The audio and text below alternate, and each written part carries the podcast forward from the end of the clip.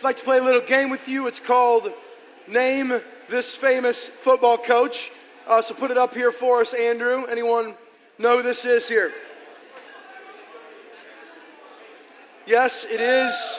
It is Vince Lombardi. And um, I know to a lot of you, especially girls, you don't know who Vince Lombardi is. I'm sorry. Um, Vince Lombardi is famous for a lot of quotes. But there's one quote in particular that Vince Lombardi is known for, and it is this winning isn't everything, it's the only thing. My question is do you agree or disagree with that? And, and I'd like to set a couple scenarios that will help you discern whether or not you, in fact, believe that winning isn't everything, it's the only thing, or not, okay? So, scenario number one when playing a board game with family or friends, do you A, try to win at all costs? You're not afraid of stealing from small children. You don't mind grabbing a draw four off the bottom of uh, the Uno stack, okay? Or others of you, you just really want everyone to have a good time. So, by applause, how many A's are here? How many A's are here?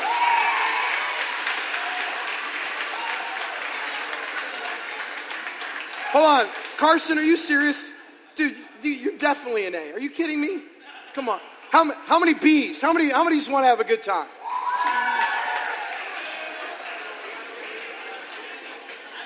I don't feel like you owned it as much. All right? How about the second scenario? Here we go. Check this out. When someone challenges you to a race, this could be in the water, in a car, on a tricycle, do you A, first assess your chances of winning before committing? You kind of size up the competition, right? Uh, that, they, they look pretty strong. I think I've got a cramp, right? Or, or do you see it as great bonding time? Oh, this will be fun. Let's race and hug it out in the end, all right? So, in this, how many A's are here? How many A's?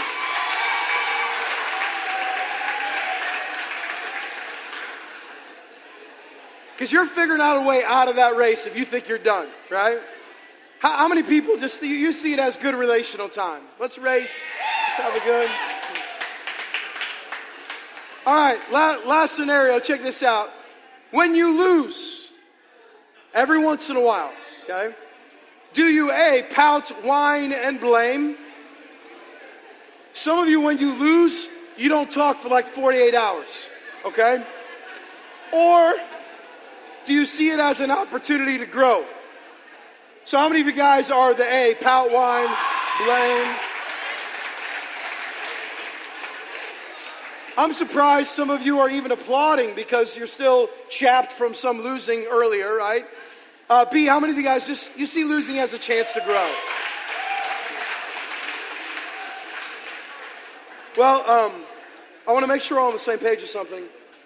We uh, we play a lot of games in our house, and uh, last night we're playing kickball in the dark. Uh, it's, it's lame that it's getting dark now at 5 o'clock, right? So I'm figuring out ways I can like spotlight my backyard because I just love playing with my kids. And so we're out back, and you know, like, I mean, our, our yard isn't very big, but when I come up to kick, and it's like me versus my kids, like, I am not going soft. If, if I'm kicking, I'm kicking to win, you know? So I'm like booting it like six houses over, you know? And I'm like, Dad, see, we went through like four kickballs. It was awesome, okay? Um, now, now, listen. If Vince Lombardi was studying Joshua, which I don't know if uh, Vince Lombardi was a studier of the Bible, I don't, I don't know if he was a believer. I'm not sure. I didn't ask him, and he'd be gone, okay? But, but if, if he was, if he was, he would be very, very interested in the nation of Israel right now because, uh, especially in recent days, they're doing a whole lot of winning. Uh, God has provided for them. They've crossed a Jordan River. They uh, have seen uh, Jericho, hashtag winning, go completely down. I mean, they're, they're winning a lot. They're winning a lot.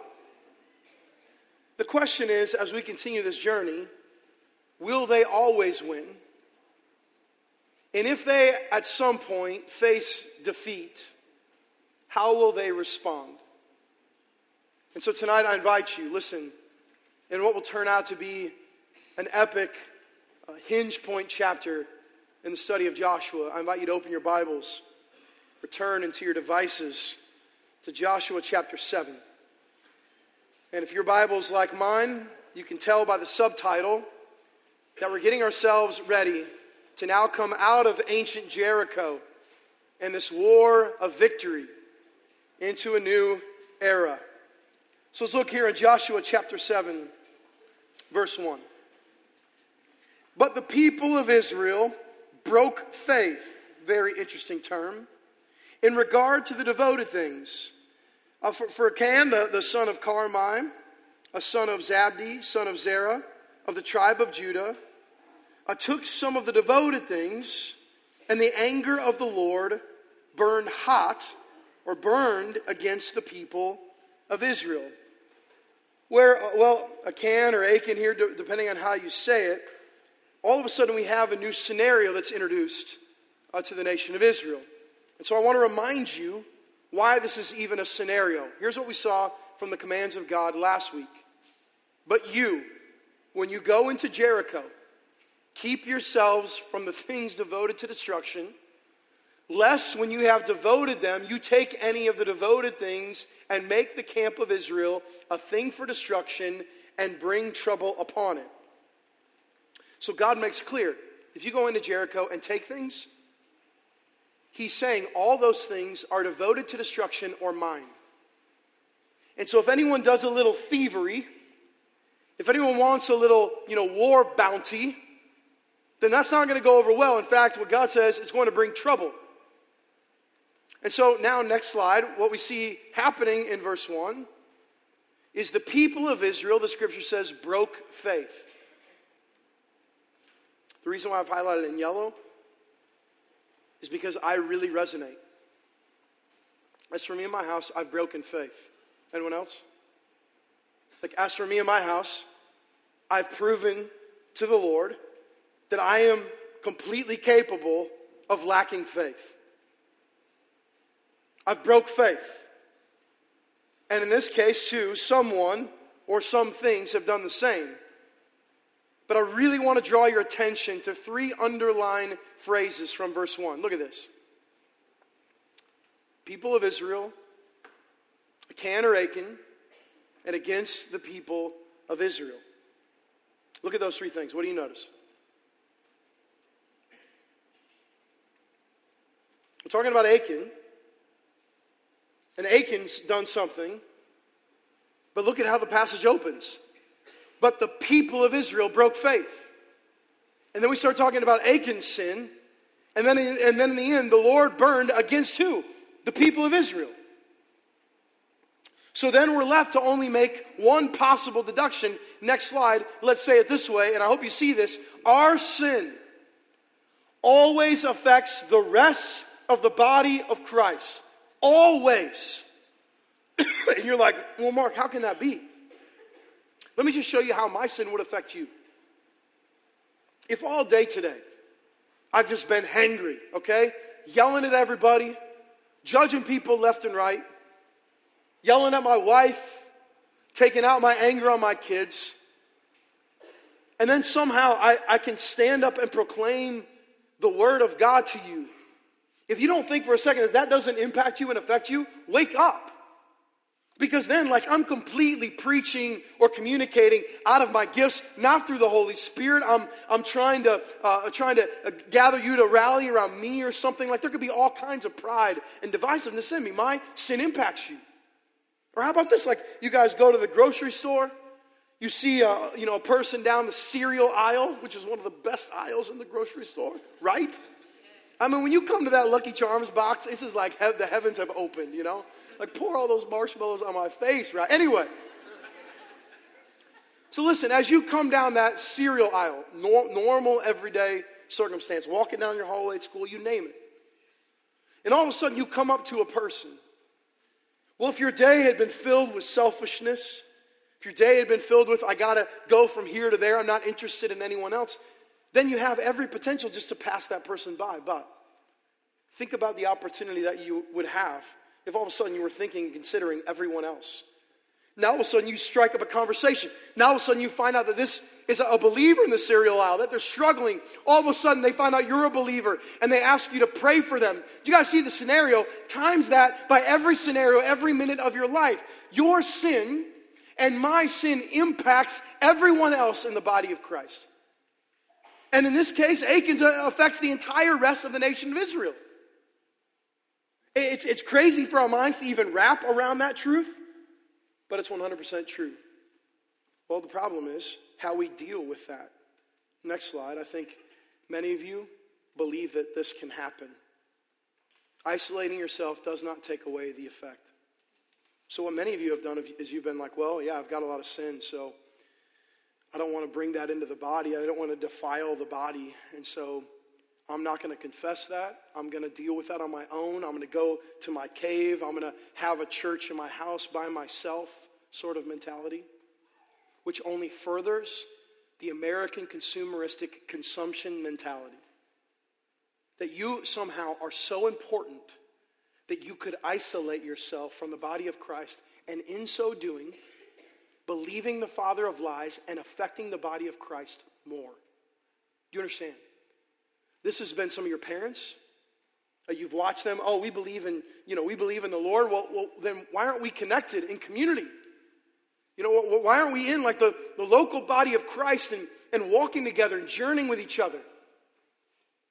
This is why I shared with you a few weeks ago, and I'll say it again now. Uh, what, what we believe here in Matthias, and the reason why we planted this church, was to not fill nice, you know, black seats that bend back and put on worship gatherings. We long with one another in relationships to encourage your obedience as you encourage mine. Why? Because we affect each other. We're a part of the body of Christ. You guys know when you slam your finger in a door, which that almost makes me vomitous just thinking about it, right? Like, like when, you, when you slam your finger in a door, you know it's not just your finger that hurts.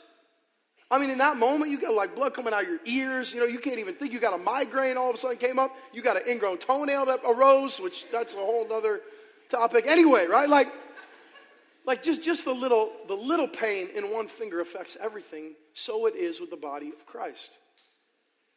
The eye cannot say to the hand, I have no need of you.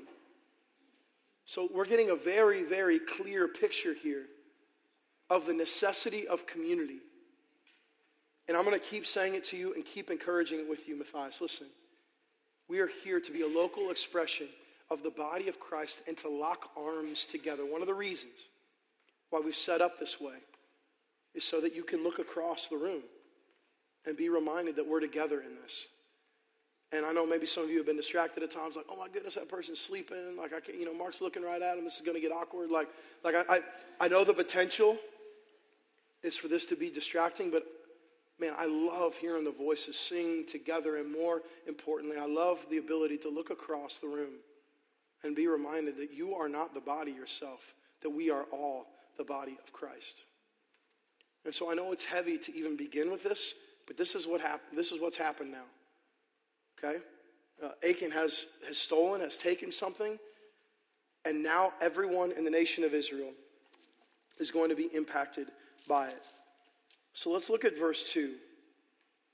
So Joshua sent men from Jericho to Ai, which is near Bethaven, east of Bethel, and he said to them, Go up and spy out the land. And the men went up and spied out Ai. Now, um, you guys remember the first spies that Joshua sent to Jericho and they met with Rahab and, and they were worthless spies? You guys remember that? They got found out by the king in a couple hours. We don't have biblical indication that they're the same spies, okay? I don't think they got recruited again, right? So this is probably a different spy. But what Joshua says is all right, we've, we've conquered Jericho, now what?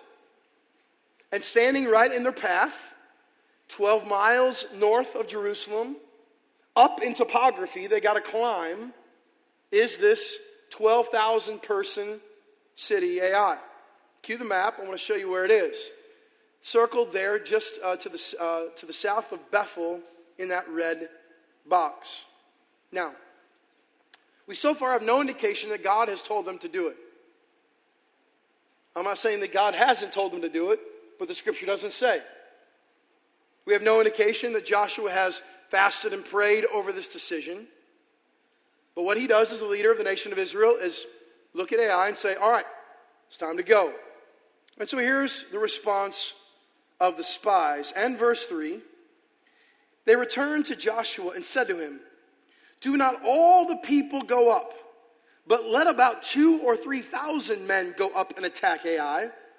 Do not make the whole people toil up there, for they are few.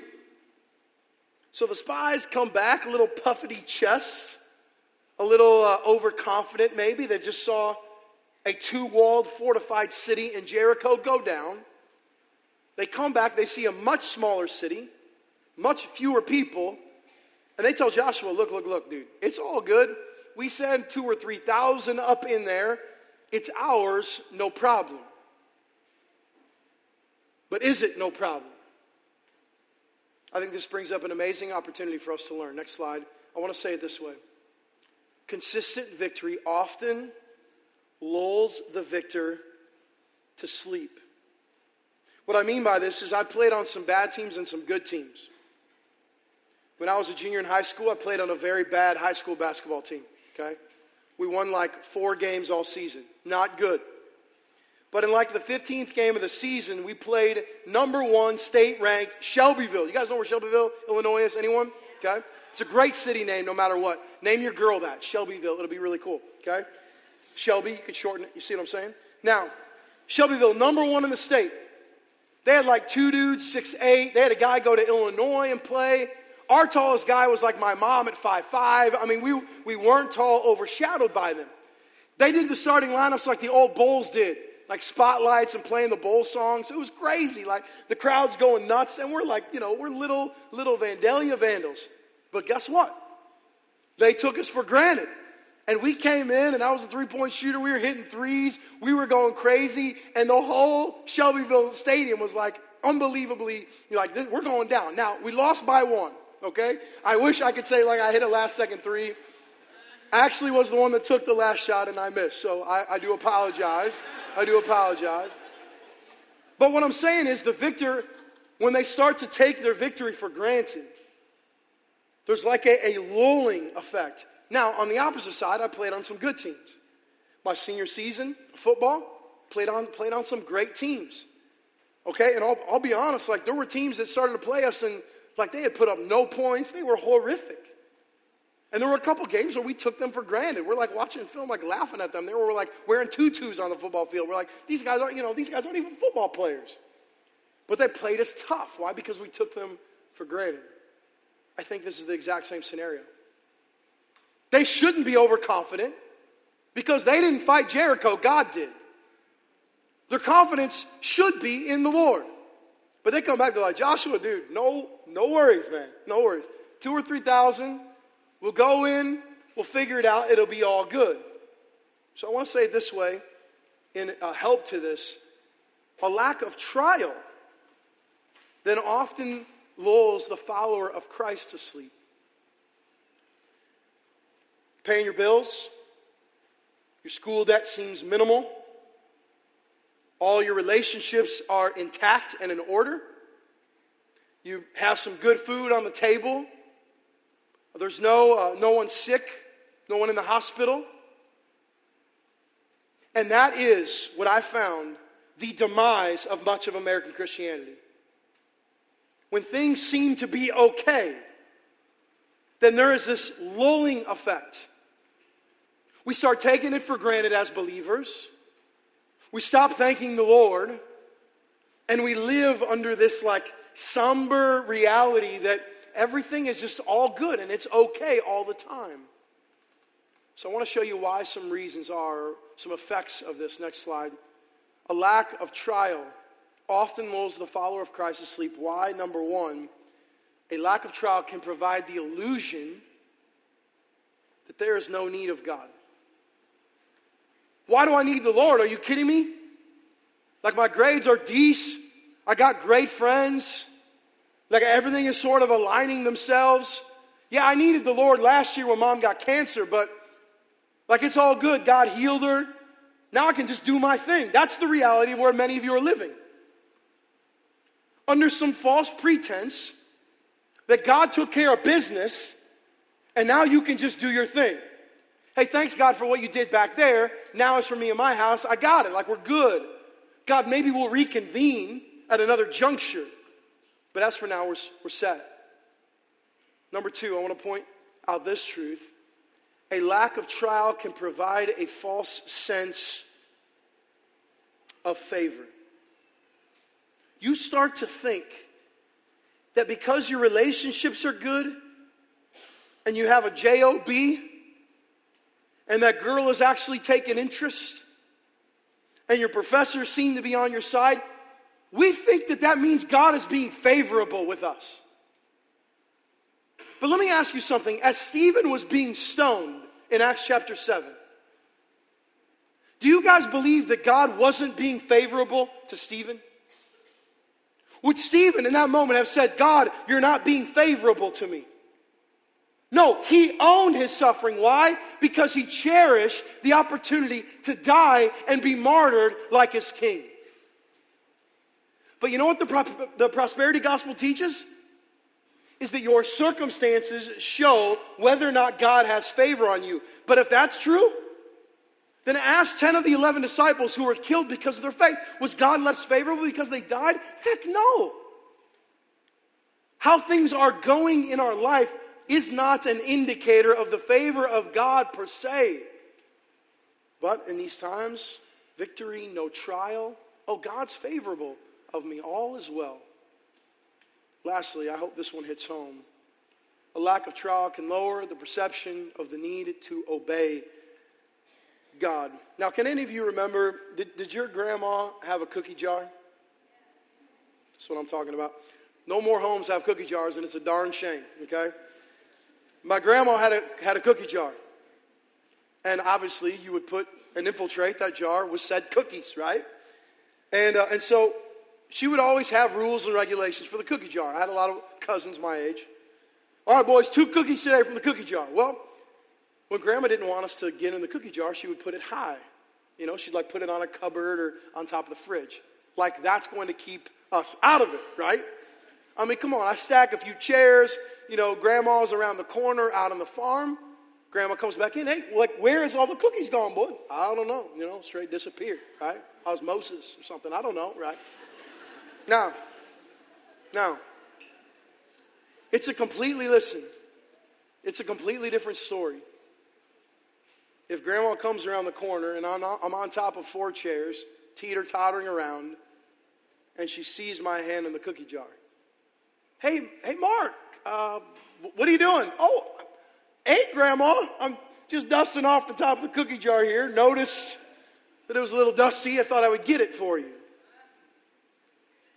I have no reason to stop going in the cookie jar, I, I tell myself, unless she catches me.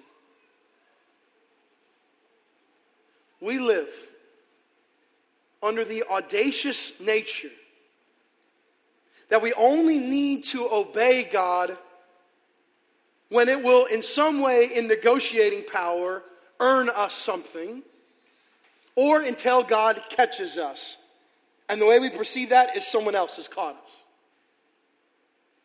Can I make us all understand something? You done been caught. Like every sin you have ever, ever lived in, expressed. He's already seen. But like we have the density to think that God doesn't see. He comes around the corner. Oh, I'm sorry, Lord. I didn't know you were over there. And then, listen, then we bargain with him. All right, God, listen, I'll obey you. No problem. If you'll agree to these terms. If you hook me up here, if you provide these things, then I will obey. Well, listen, when you're lulled to sleep, when you're in periods where there's no trial, where your bills are being paid and all, all things seem well, then you convince yourself, I don't need to obey God. Everything's great. And when I start disobeying, then he'll come down on me. Do you guys understand how ridiculous this is? And so I want, I want you to see for the nation of Israel right now what's going on. Okay? They've gotten a little overconfident The victory has, I think, lulled them to sleep a little bit, and that's going to be a massive problem. Verse 4. This is hilarious to me. So, about 3,000 men, which, pause.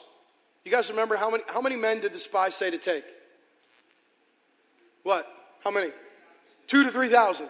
Don't you love how Joshua rounds up, right? He's like, hey, let's send three, okay? Let's send three. So about 3,000 men went up there from the people. And up there is literal, the topography is higher. And they fled before the men of Ai. Whoa, whoa, whoa, what's going on? And the men of Ai killed about 36 of their men and chased them before the gate as far as uh, Shebarim and struck them at the descent. And the hearts of the people melted and became as water. Whoa, whoa, whoa, whoa, whoa. 3,000 men go up to a 12,000 population Ai, hardly fortified.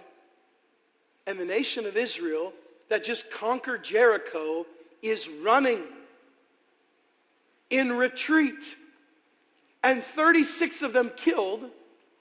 And now I want to show you what's happened in the great irony of this passage. Next slide, I want to show you this. Check this out. In Joshua 2, we saw this. Rahab, the prostitute with a name, says this in verse 11. And as soon as we heard it, she's telling the spies, our hearts what? She's talking about Jericho. Rahab and the Jerichoians, okay? And there was no spirit left in any man because of you. For the Lord your God, He is God in the heavens above and on the earth beneath. Rahab says, Because of what God did in you, our hearts melted. She wasn't the only one. Next slide, look at Joshua 5. As soon as all the kings of the Amorites, who were beyond the Jordan to the west, and all the kings of the Canaanites, who were by the sea, heard that the Lord had dried up the waters of the Jordan for the people of Israel until they had crossed over, their hearts what? Come on. Melted, and there was no longer any spirit in them. This is all the Canaanites. Now, in tremendous irony, look at verse 4 and 5 again. How does verse 5 end? And the men of Ai killed about 36 of their men and chased them before the gate as far as Shebarim and struck them at the descent. And the hearts of the people melted and became as water. Israelites, what, what in the world?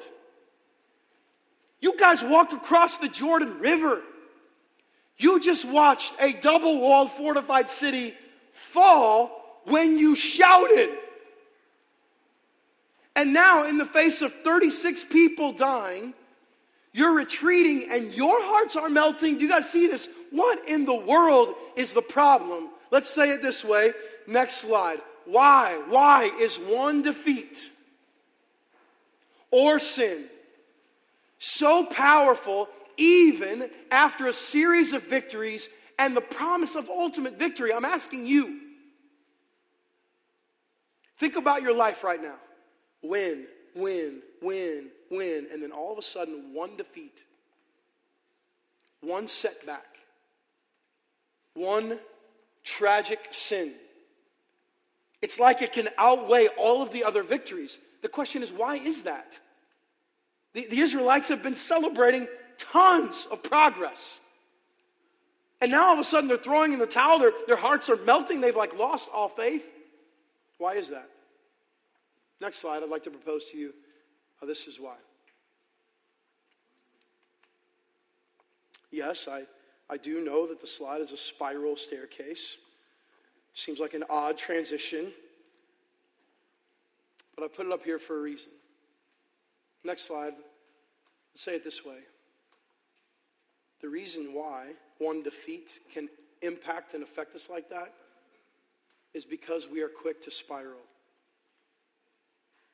Listen, I told you already, because we're in the same body together, the body of Christ. I really care about your obedience, and I hope you care about mine. And so, what I long to share right now is something that the Lord's put on my heart, and I, I want you to come with me on this journey. And I know that for some of you, this is going to be some of the heaviest stuff you've seen or heard in a long time. But I pray some of the most freeing. Next slide. Let's develop this a little bit more. When you come to an opportunity of sin, and I don't want to take for granted that all of us are on the same page with what sin is. Some of you guys grew up and, you know, don't sin, you know, shame, shame, shame, you're a naughty boy sort of thing, and you didn't have a concept of what sin is. So, first, sin plainly is disobedience of God. Is God saying, here are all of these gifts that I also call commands. And when you look at these gifts and you say, no thanks, when you look at make disciples and you say, no thanks, I've got another plan. When we look at the calling to forgive and we're like, no thanks, I don't need to forgive. When we look at love, all, love others, be gracious, and on, like when we look at these commands and we tell God, no thanks, I, I have a better way of doing things, that is sin. Now, when we sin, there are a couple options. Here they are, next slide. There's either a quick repentance,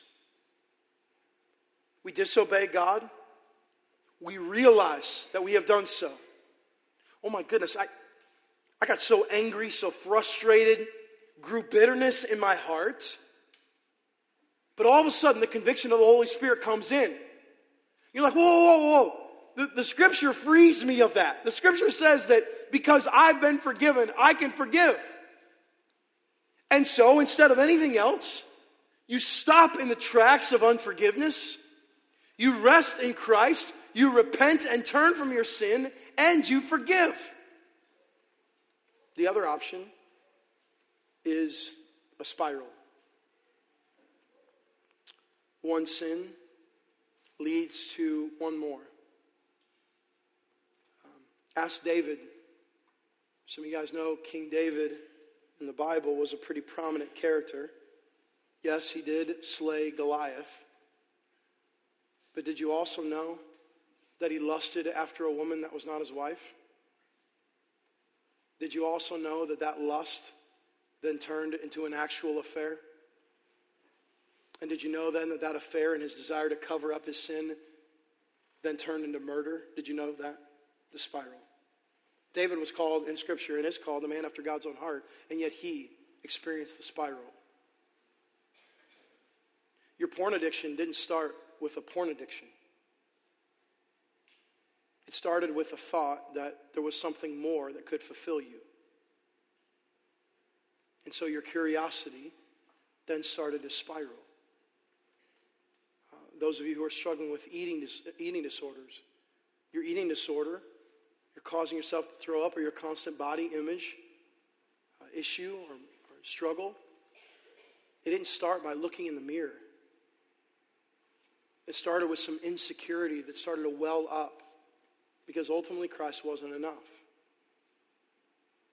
The spiral is strong, isn't it? It is strong. And I want to show you how strong it is. Next slide. Look at this.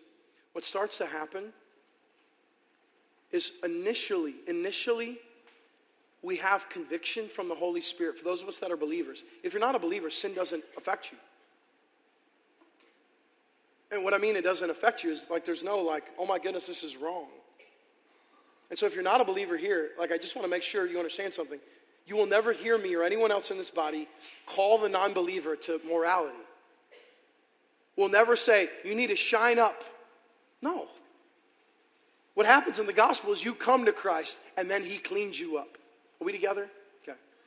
But what, what happens is, is for those of us that are believers, is the Holy Spirit in us. You, you can just walk. When you're walking with the Lord, you just walk in a dark place. Listen, I, I mean, I, in college, I, uh, most outspoken Christian on my campus. Many of you guys know my story. was a part of a massive revival. And every once in a while, I would, I would go to frat parties and different things that my football teammates were a part of. I wasn't indulging in the things that they were. But I would be lying to say, like, I could just like walk up in there and feel the darkness. Like it, it's crazy, like it's crazy the sense that you have. Why? Because the Holy Spirit is in you, and the scripture says, in him there is no darkness at all, right? And that in him is now in me and in you. It's abiding in us. And so when that light and darkness like hit, it's like, like they, can't, they don't even coexist. But for some of you, conviction is long gone. It started out with strong conviction, but now the spiral has gotten so powerful. Starting out with some guilt. The conviction was starting to wane, but, but now you start to feel guilty. And so then your obedience was birthed out of guilt instead of a love for the Lord, right? Well, I better do this. Or, uh, like I always say, the shoulds. I hate the shoulds. We get to follow Christ, not we should. Are we together? Then that guilt starts to lead all of a sudden to shame. And then that shame compiles to condemnation. And then the bottom of the spiral, which is where some of you, if not a lot of you, are at, is unforgiveness. I can't be forgiven. Too far gone. The spiral is too dictating of everything that I am. You want to know why one defeat can all of a sudden go against a lifetime of victories, including promised victory? God has told the Israelites, I'm going to give you this land. Here, they have promised victory. And you know why one defeat can lead to all this? Because the spiral. Because all of a sudden, one defeat, and we're throwing our hands up in the, in the air, like, oh God, like, what are you doing? Like, are you sure, God? Is this, is this really what you have for us? I want just the weightiness, the truth of this to sit on you for a second as we consider, next slide, this. This is what I've been asking. I hate the spiral. Anyone else? I hate it. I see it in myself. I hate it. It never provides life or joy. My question is can it be stopped? Does one sin of mine always have to lead to another? Or can the whole, the whole what seems to be natural peace, can it just be, can it be halted? Can repentance really be ours right away? Let's encounter and discover that together as we watch the Israelites spiral. Look at this in verse 6. Then Joshua, as the hearts of the people melt, tore his clothes, hope they weren't pumas, and fell to the earth on his face before the what? What's the word there? Come on. The ark of the Lord until the evening, he and and the elders of Israel. News gets to Joshua, and here's, here's the way I'm picturing this. He sees like the, the, the soldiers running back to camp, or he watches some of them limping because they were hurt. And he sees what he wasn't expecting. He's like, he didn't have binoculars, but you know, I, I still picture him doing the binocular thing, right? Like puts his hand, like, what are they? Are they coming back? Like, we sent him to, to take the land. And he sees like a couple of them bloodied. And he hears the news 36 have been killed. And as an ancient way of lamenting, he tears his clothes. The elders put dust on their heads. This is a complete saddened laments by these leaders. What in the world, God? And so here's what happens Look at this in verse 7. And Joshua said, uh, seemingly after the night of lamenting, Alas, O Lord God, which I think is pretty funny language when you're lamenting, why have you brought this people over the Jordan at all to give us into the hands of the Amorites to destroy us? Why did you bring us here? Just to destroy us. Now, what, what initially seemed like a subtle spiral in the tearing of clothes, now can you see the spiral getting a little bit heavy? I mean, guys, this is Joshua. This is like the leader of the nation of Israel. He's Old Man River. I mean, the boy's like 90 years old ish. We've seen strong faith in the man. And now he's crying out, Why did you bring us out here? To what? To kill us? it echoes that of Exodus 16. Look at this. many, many years before. And the whole congregation of the people of Israel grumbled against Moses and Aaron in the wilderness.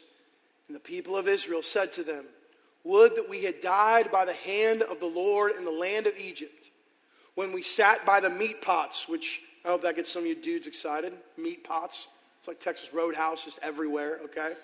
When we sat by the meat pots and ate bread to the full, for you have brought us out of this wilderness, look, look what they're saying, to kill this whole assembly with hunger. So now, years later, Joshua is saying precisely the same thing to God. If I were to sum up what Joshua said and what Exodus uh, 16 says, here's the way I would phrase it Why did you save us if we were going to have to trust you? Come on. Now let's put you in the seat. Let's put me there. God, why did you save me if I was going to have to endure this trial? God, why did you save me from the pit of my own destruction and sin if I was then going to be put on the, the very precipice of life and death and trust you fully? Why would you do that? Do you guys understand now how ridiculous we sound? Hold on a second. Like the Lord looks at the nation of Israel in Exodus 16. I brought you out of slavery. Don't you trust me that I'm gonna, that I'm gonna provide? And guess what he does? Water from rocks, manna from heaven. He's told Joshua, I am going to give you this land. It is yours. I've saved you so that you will trust me. And yet we balk. We balk in the face of having to trust in the Lord. Listen, can I just, let's just shoot it super, super straight right now. We want a relationship with God as long as we can define the relationship. And you're used to DTRs, okay? You guys have had one or three of those, right? So are we a thing? Are we not a thing? Like, are we just talking or are we dating now? I don't even know what, you know, what you guys all call the process, all right? When I, when I was dating Heidi, it was like, you know, we had no texting, all right? So we like had to talk with our, with our voices, okay? Right? And so I, on the second date, I told her I was going to marry her. That's how we roll, all right? Right? We want a relationship with God as long as we can define the relationship. I just want to make sure you understand the problem of that. That's not God's terms. That's not how the Lord works. So let's make sure you understand what it means to worship the Lord. It means you get to have relationship with the king of the universe. You don't dictate what relationship means to him. He's showing you what relationship really is in him. And yet we're like, God, why, why would you save me just to make me trust you? And God's like, that's precisely why. I am the author and perfecter of faith. So don't be surprised at your trials. Why? Because they are gold mines of opportunity to trust in the Lord and not in the works of our hands. Beautiful, beautiful stuff. So, the great paradox as Joshua's discussion with God continues Oh Lord, what can I say when Israel has turned their backs before their enemies? Talking about the retreat. Verse 9 For the Canaanites and all the inhabitants of the land will hear of it and will surround us and cut off our name from the earth. And what will you do for your great name? You see what he's saying? He's saying, like, what's going to happen? If everyone else in Canaan hears that we got beat up, they're going to rally against us. This is like poor, poor military strategy. God, what's going to happen to the glory of your name? Like this nation over here is going to hear, oh man, those Israelites, they were retreating. And then all of a sudden they're going to band together and come against us. And Joshua has the audacity to say, what's going to happen with your great name? Are you kidding me? I need to step back and confess if I somehow think that I hold in my hand the great name of the Lord, now I can speak it and I can blaspheme it and you can mock it and your friends can point their middle finger at the name of the Lord all day long. But I want to make sure all of us understand one simple truth. It doesn't matter what you say or what you do, the name of the Lord is the name of the Lord, not because of you and I, but because of Him. Just because your friends don't, don't believe doesn't mean He's not real. Just because your life has proven over and over and over that he is not worth worshiping for some of you, it doesn't mean that he's not worthy. And so Joshua's like pleading with the Lord, what's going to happen with your great name if these enemies come against us? And though I know he's not, I picture the Lord just like with his arms open, and they're big old arms. With his, with his arms open, like, seriously? Is this really how little you would make my name, Joshua? Joshua is spiraling. This dude is doubting the promises of God when he was just leading the nation through a riverbed that had been stopped up. It can happen so quick. It's so dangerous. You guys ready for um, the Lord to say something? I sure am. Check this out. Verse 10.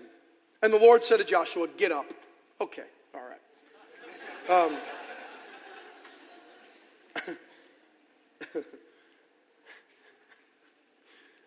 you know, like you, you would imagine the Lord, like, hey, there, there, Joshua.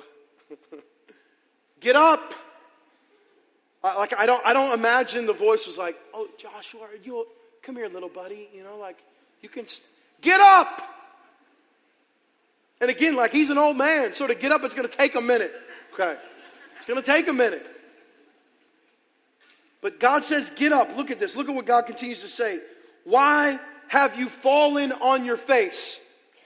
Hello, somebody. Why has defeat got you down? Why did this one setback like change everything in your life? How did one repetitive sin become so controlling? I picture the Lord saying to some of you tonight, Get up. Not by pulling up your own bootstraps, but by resting in the strength of Christ. Get up. Why have you fallen on your face? Why, why so defeated? I hate losing. I hate losing. But there have been some times in my life, and one in particular I want to tell you about, where the defeat was so strong. Uh, Heidi and I, in our relationship, being disobedient in some others, some other things. I was a senior in high school. I had invited a kid to come watch me play basketball, a kid I was mentoring. And I went and picked him up, and I got lost, and then was lost to the game. And I took him home after the game. And true story, I'm out in the country by myself, and all of a sudden, this thick fog comes over my car. True story. I'm like, where did this fog come from? I literally have to stop my car because I can't even see. And I'm on a bridge, and at this point, like the Titanic theme song is playing in the background, something. It's just a weird moment. And I was so entrenched from all of the day's occurrences with defeat. And it seemed so unbelievably powerful. I didn't know what to do. And I, I'm, I can't make this story up. Finally, in defeat, in surrender, I just got on my face on this bridge, hoping no cars were coming. And I did what all I knew to do, and that was to cry out to the Lord. And I'm serious. I'm serious. I say amen, and about 30 seconds later, the fog lifts. And I drive home, and I go, as the story continues, listen to this. I go to the gym late at night, and like my four best buddies are still there, like an hour after the game. It's like everything, the defeat seemed so powerful. But God yet again was reminding me, whoa, listen, listen. You have to understand what's already been won. Okay? So God looks at Joshua and says, Get up, old man. Why have you fallen on your face? And now look what God already sees and knows. Look at this. verse 11 Israel has sinned. They have transgressed my covenant that I commanded them. They have taken some of the devoted things. They have stolen and lied and put them among their own belongings. The question is, how does God know this? And the statement is, God is communicating the spiral. They've stolen and lied. How does God know this? Does someone send up a messenger? Hey, Lord, uh, you, you, know, you, know we got a, you know we got a thief in here, right? And imagine. Right? Imagine again, like he's, he's going in, it's chaos. Listen, it's chaos in Jericho. Okay? People are all around, people are dying, and he comes into a house. No one's around, no one's looking. He sees a little something, something there on the table, a little gold. He has his knapsack with him. Again, chaos is all around. He's thinking and believing that no one's seeing this. Just scoops some of that stuff right there in his bag. One man out of 1.5 to 2.5 million throws his knapsack on his shoulder, and strolls back to camp as if nothing happened. Did someone send word to the Lord as a messenger? No, God saw every devious act in that moment in that room. And so now the Lord doesn't just go against one man. Look what he says. Who has sinned? Israel. Israel has sinned. I know, I know that you think because you're alone, because you're all by yourself, because no one's looking, because no one sees. I know that you've convinced yourself, like I've convinced myself, that there's no possible way this can impact and affect anybody else. Listen, if I'm going down, I'm just taking myself down. That is a lie, my friends. Your secret sin in that secret moment, in that room of yours, as you throw the things in the knapsack, God sees and it impacts the rest of the body of Christ. Now, it's not hopeless. We have tremendous hope because He's given us one another if you're willing to go. If you're willing to enjoy the body of Christ. If you're willing to say, you know what? Relationships scare me. Having to confess my sin, I can't even imagine that. But I'm realizing that my sin impacts the body of Christ. And so I want to lock arms then with them so that we can encourage one another in obedience. Again, why do you think we're here? Listen, we're not throwing a Jesus rally where we all can just applause and then head out the doors. Not interested. What we're doing here is equipping the body of Christ to be the body of Christ so that we can embrace what God has called us to be. I hope you care about my obedience. Listen, can you can I just bring you into my heart? Do you think I do this for my health? Do you think I, I preach just because I want to hear myself talk? Heck no. My voice is going. I hate the sound of my voice. Listen, you know why I do this? Because I care about the body of Christ, following Christ. I care. I long for you just like I long for me to lay down our idols at the foot of the cross and say, Christ, I want you and nothing else. I long for that. I'm not doing this for me or for applause or for people to come up and say, nice sermon. I want us to obey God. My question is do you want that out of me? If we do, then that requires relational commitment.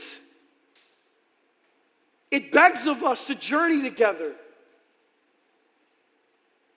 Because if this is true for us, then I'll tell you what, right now, the non committal culture that I see very, very clearly must embrace the opportunity to commit to what they've already committed to, and that's the body of Christ.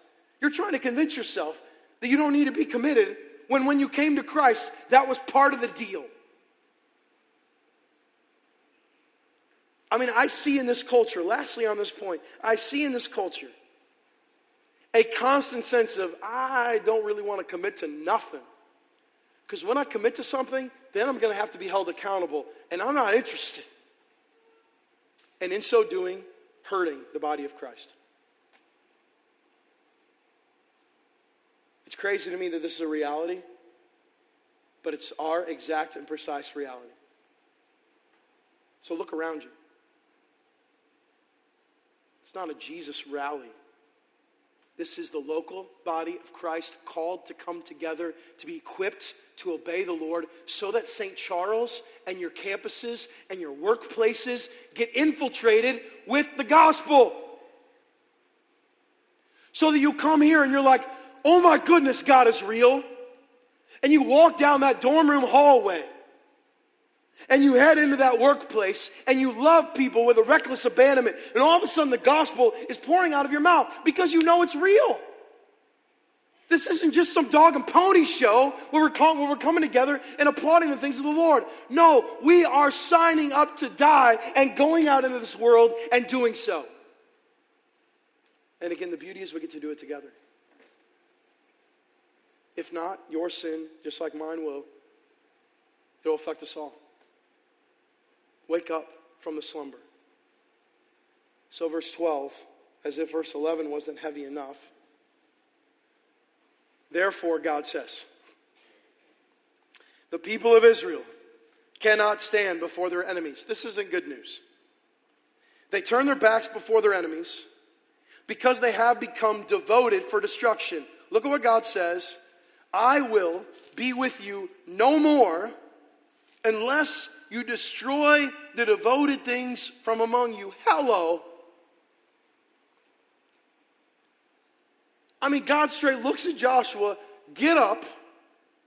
I know all the sin, and I'm going to be with you no more unless you destroy these things. So, in light of all this, next slide, here's what we're back to.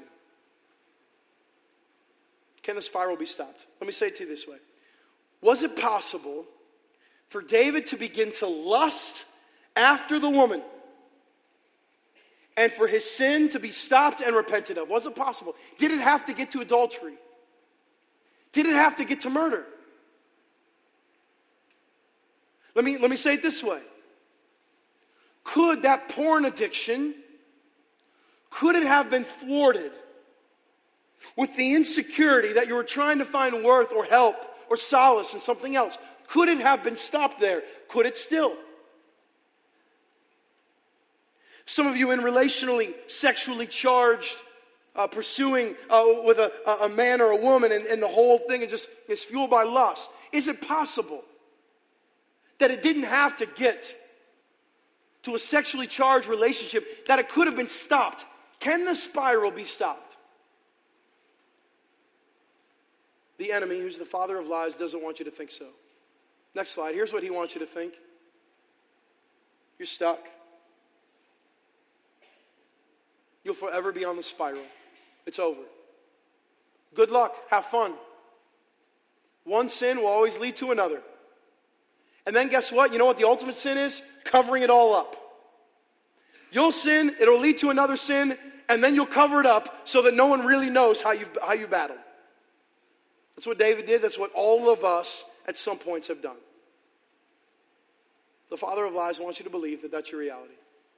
There's only one path, there's only one way sin leading to more sin and a constant spiral of death. I think there is another way. Can I share it with you? Is that cool? You don't have a choice. Next slide. He himself bore our sins in his body on the tree, that we might die to sin and live to righteousness. By his wounds, you have been healed. I want to say to you this way. Next slide. Rally around this thought. To battle defeat, we need a person, not a process, and that person is Christ. Culture is trying to spoon feed you with process, self help crap. Indulge in this, go through this six step thing. Every one of our defeats is a Jesus answer. Why? Because 1 Corinthians 15 says we have victory in Christ Jesus. We don't need a process, we need a person.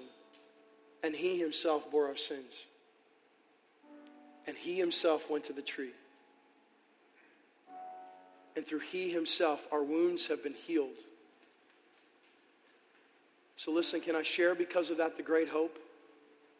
Next slide. No matter where you're at in this spiral, no matter how far down, some of you feel like you're out, caught in the trap, no matter how far down, no matter how deep it's gotten. The kindness of God through the person of Christ has said no. The spiral stopped in my son. You see, he became our unless. Remember when God said, Unless you destroy these things, I'm not with you? You know what Christ did? He stepped into that for us. He became our unless. He took on sin even though he knew no sin himself. Perfect Passover lamb goes to the tree so that you, by identifying with Christ, can have life in spite of right now feeling defeated. Defeat does not have to win one more day. In the spiral of sin that some of you are so trapped in, can right now be laid down again at the power of what Christ has done. That, that is the beauty of the body of Christ saying, Hear God. You've saved us, and now we long to trust you. Let's stand together. Come on.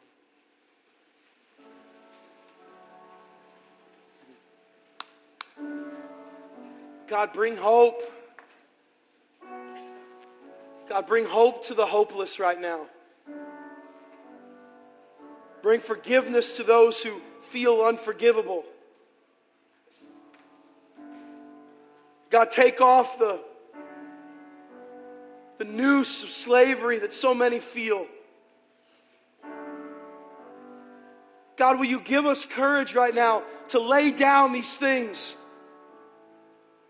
that we think have now become a part of our identity? Will you show us, God, that we're a royal priesthood, a holy nation? God, right now in this precise moment, will you reaffirm our sonship? Remind us of who we are in you.